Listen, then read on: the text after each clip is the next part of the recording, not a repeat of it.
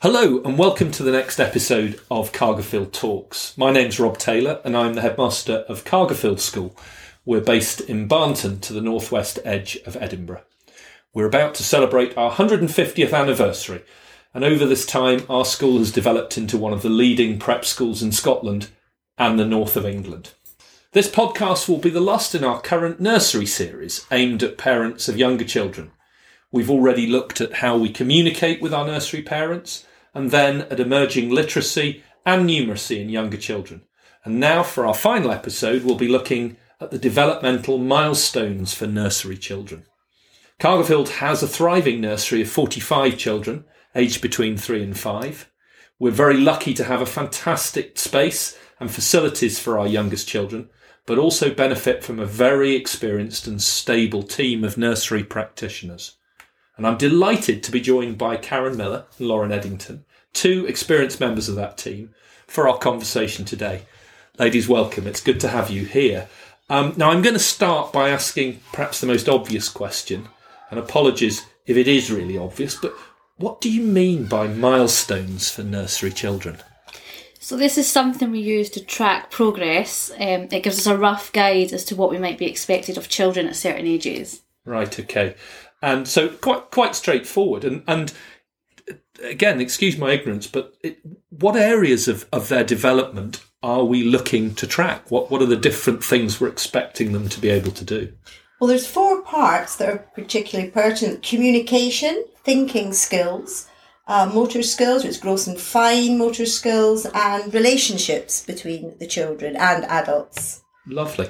And, and you, you mentioned about motor skills and gross and fine. What's the difference between gross and fine motor skills? Fine motor skills tends to be more when you're using a pencil grip, picking up things with pincers, um, just using the muscles in your in your hands. Gross motors tends to be more when you're playing in the garden, running, jumping, holding on to things completely different, but they're both really important.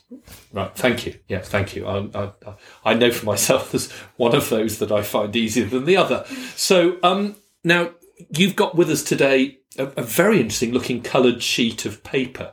What, what, what is that? So this is what we call our developmental milestones grid, um, and it is split into four parts, like Karen has just said and this is what we use to track the child's progress by ticking certain boxes and dating it when we think that the child has achieved it. Yeah, I can see that. And so four corners for each of the four skills. Um, it's it looks a fantastic document. I mean, who who produced this, and and for, for, for our parents and other listeners, where where would they be able to find this chart?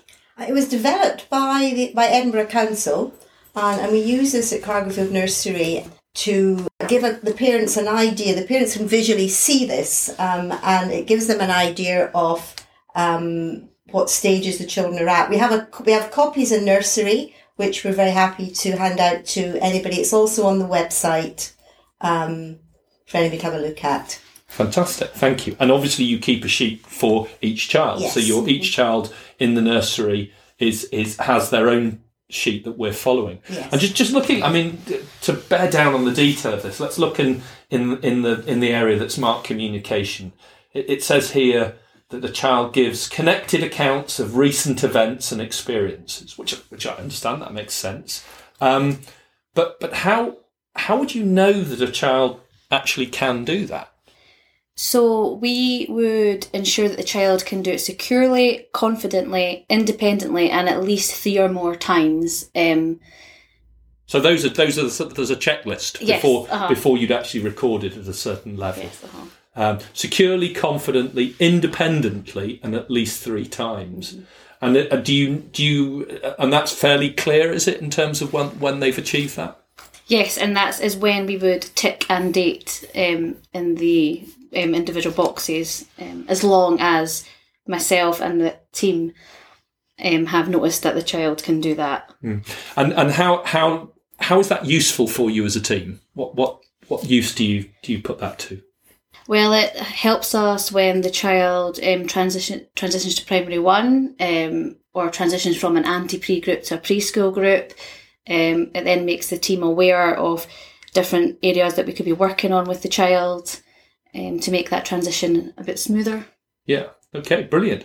And I imagine that as a parent, I might look at that and think, well, well, my my child can absolutely do that, but you might not have ticked the box yet. So, so why would that would that occur sometimes where they can do things at home and and and but they can't do it at nursery, or perhaps the other way round? Yes, definitely, and that is down to nursery and home life being two completely different stages in a child's life and yeah. environment in a child's life. Um, nursery is very busy. It's not one to one. There can be a lot of distraction because there's a lot going on.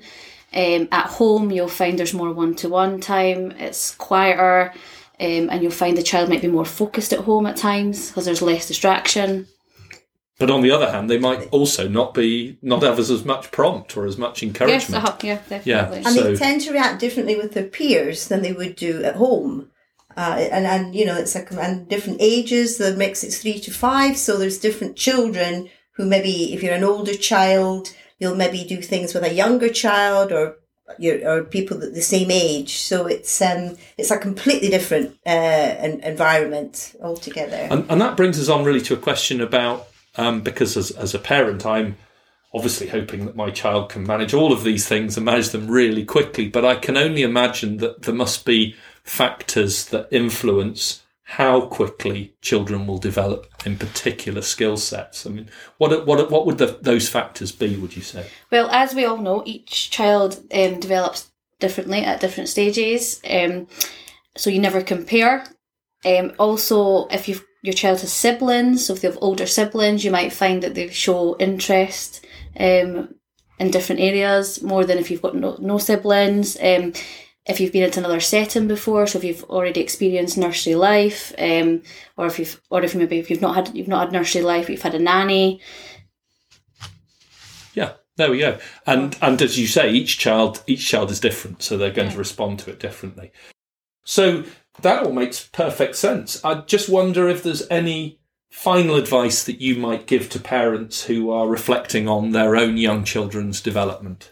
Well, play is hugely important in children of this age. Um, you know, it's all very well uh, being able to read and write, but at this stage, play is what, what it's all about. And that's how children develop. That's how children learn. They're in their own world, which is, which is, uh, is incredibly important. Parents shouldn't worry if they're not meeting, meeting targets that they expect. They shouldn't look at other children and say, oh, they can do that or my child can't do that. Every child is completely different. So, um, you have to understand that, um, so every child is different and they develop at their own pace. No, and I think that's that's very very wise advice. I certainly remember stories of my parents telling me about all the things I couldn't do when I was very young, which I hope I've caught up with now.